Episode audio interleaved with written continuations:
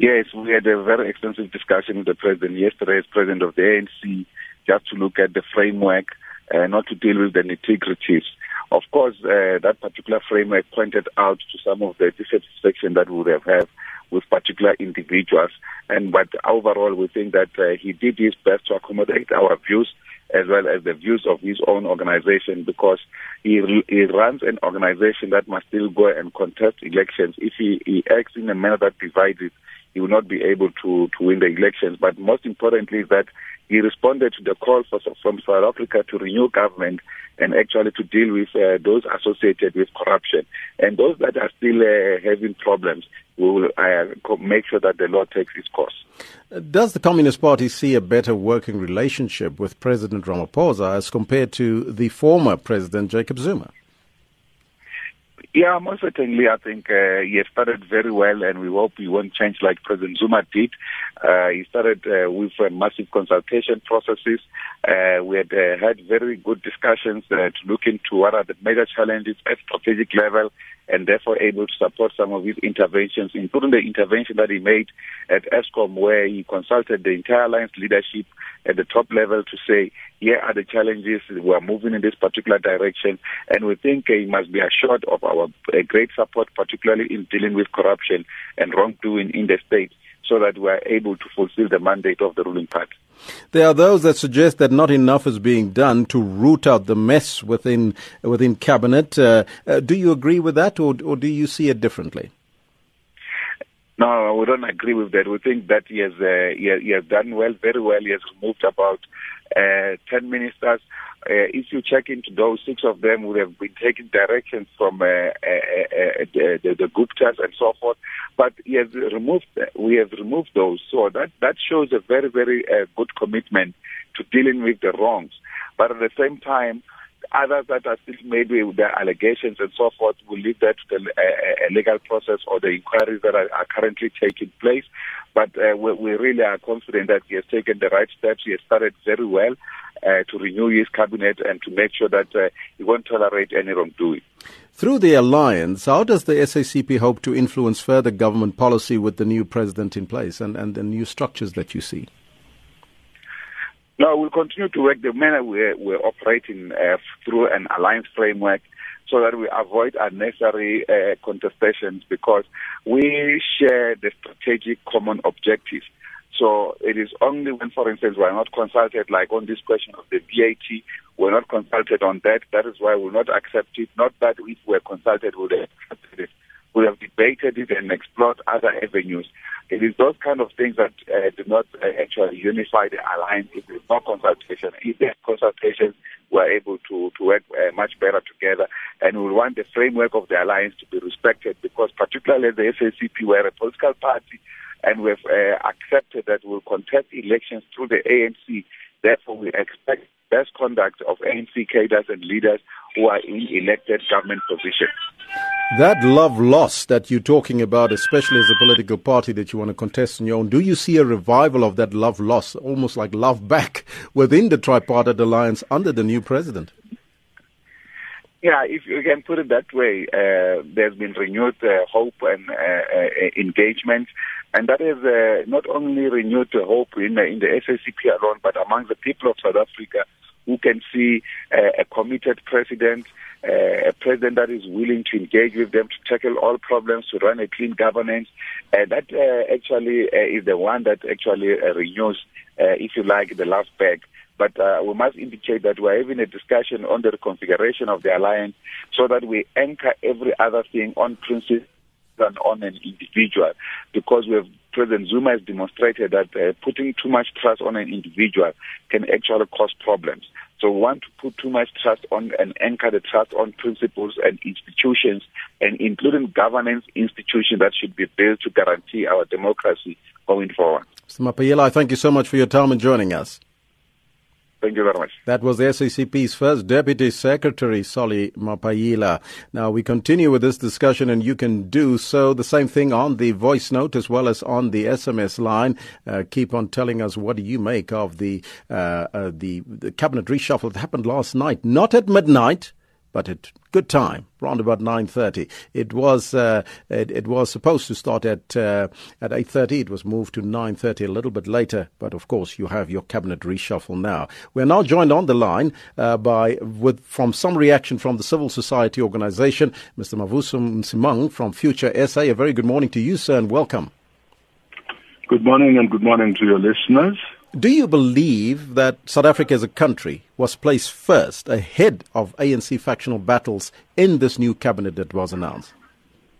No, no, no, not quite so. Uh, I must say that uh, to say that one is disappointed by this uh, cabinet is an understatement. Um, if it is a product of consultations within the ANC and among the alliance partners, it does really reflect that uh, they put their interests first ahead of those of uh, South Africa as a whole. Why would you say that? Well, firstly, I think uh, I'm really very happy that all the, well, not all, uh, the ministers who are associated with state capture are out of the way. This, this is good news. It's good to know also that uh, people like Pravin Gordhan, Tantanene, I think Blade Nzimande, um, are, are back in uh, Derek Hanekom. These are people who are serious and uh, have a serious contribution to make uh, to cabinet. I cannot understand what justified the appointment of Bathabile Dlamini as head of women. I mean, it may show some respect for the African, uh, sorry, for the ANC Women's League. Uh, they liked her as their president, but there's nothing that says that the president of the Women's League should also be in charge of women's, South African women's affairs. They, they like her, but her track record doesn't show anything at all uh, that is positive uh, with respect to South African women. So that's, that's a real surprise. Forget about how she has performed where she used to be. Mm-hmm. If those, um, yes, if those were the negatives, what are some of the positives that you take from the president's reshuffle? Well, the positives I've mentioned, the appointment of Nene Pravin Gordhan, of uh, Derek Hanekom, of uh, uh, Blade Nzimande, uh, quite a few people. You know, I can understand when people say the president needed to balance. I can understand a balancing that brings in youth uh, and mixes it with a more experienced person balance that looks after women's interests, real women's interests, because there must be some kind of parity, uh, a balance that even looks at geography. But how can you, in your balancing, bring in seriously compromised people, such as the people who introduced the concept of state capture in this country? Why, what's the justification? Malusi Gigaba is back in, goes to Home Affairs, possibly is going to assist whatever uh, remains of the Guptas without passports, they'll get them now, that's fine. I, I do not understand a justification for bringing into cabinet people who are who've been compromised morally.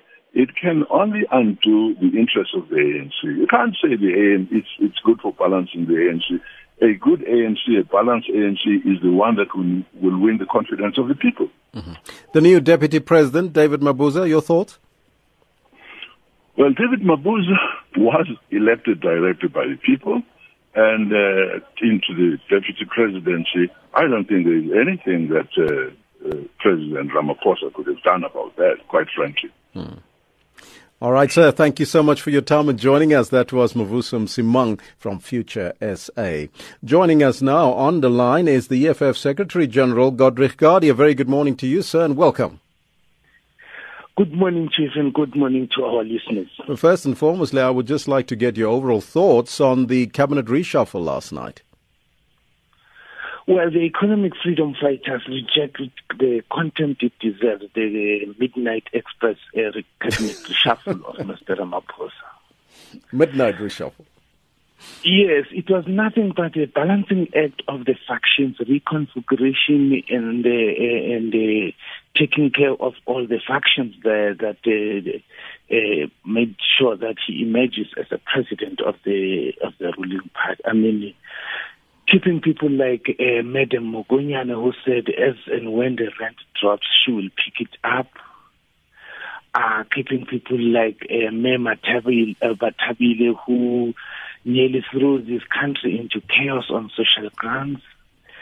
Uh, keeping Mr. Uh, Gigaba the first point of call of the Guptas at Home Affairs with the citizenship and wherever he was, uh, the Eskom uh, Public Enterprise uh, Department, I, I, I, think this is an insult to the people of South Africa, and the, the and the the, the, the, the ruling party deserves nothing but to be voted out by the people in 2019. Those are your disappointments, but who are the ministers that you are elated with that's now in, in Parliament?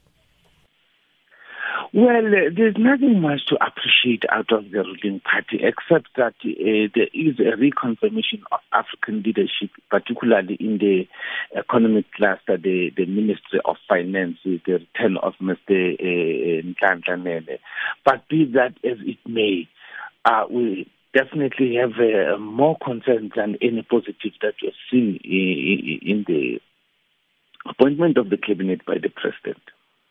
How will the EFF receive the new uh, deputy president of the country in Parliament, David Mabuza?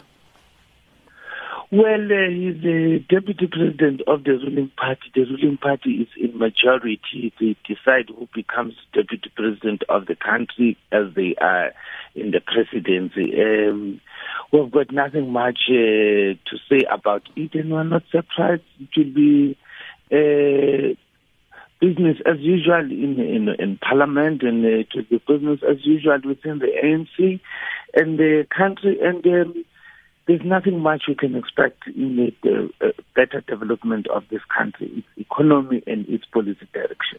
Now, your commander in chief, Julius Malema, tweeted some of the new cabinet ministers' names even before the president, Cyril Ramaphosa, took to the podium. Can you kindly elaborate on his predictions? Does he have a, a crystal ball, perhaps, somewhere? Well, we are a government in waiting, and I think he is a scenario reader. He can imagine the most likely things to happen, and uh, that's what he's known for. That's why he's a leader and a commander in chief uh, of the economic freedom fighters and a president in waiting.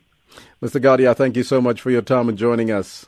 That was Godrich Gardee, EFF Secretary General, on the line to us.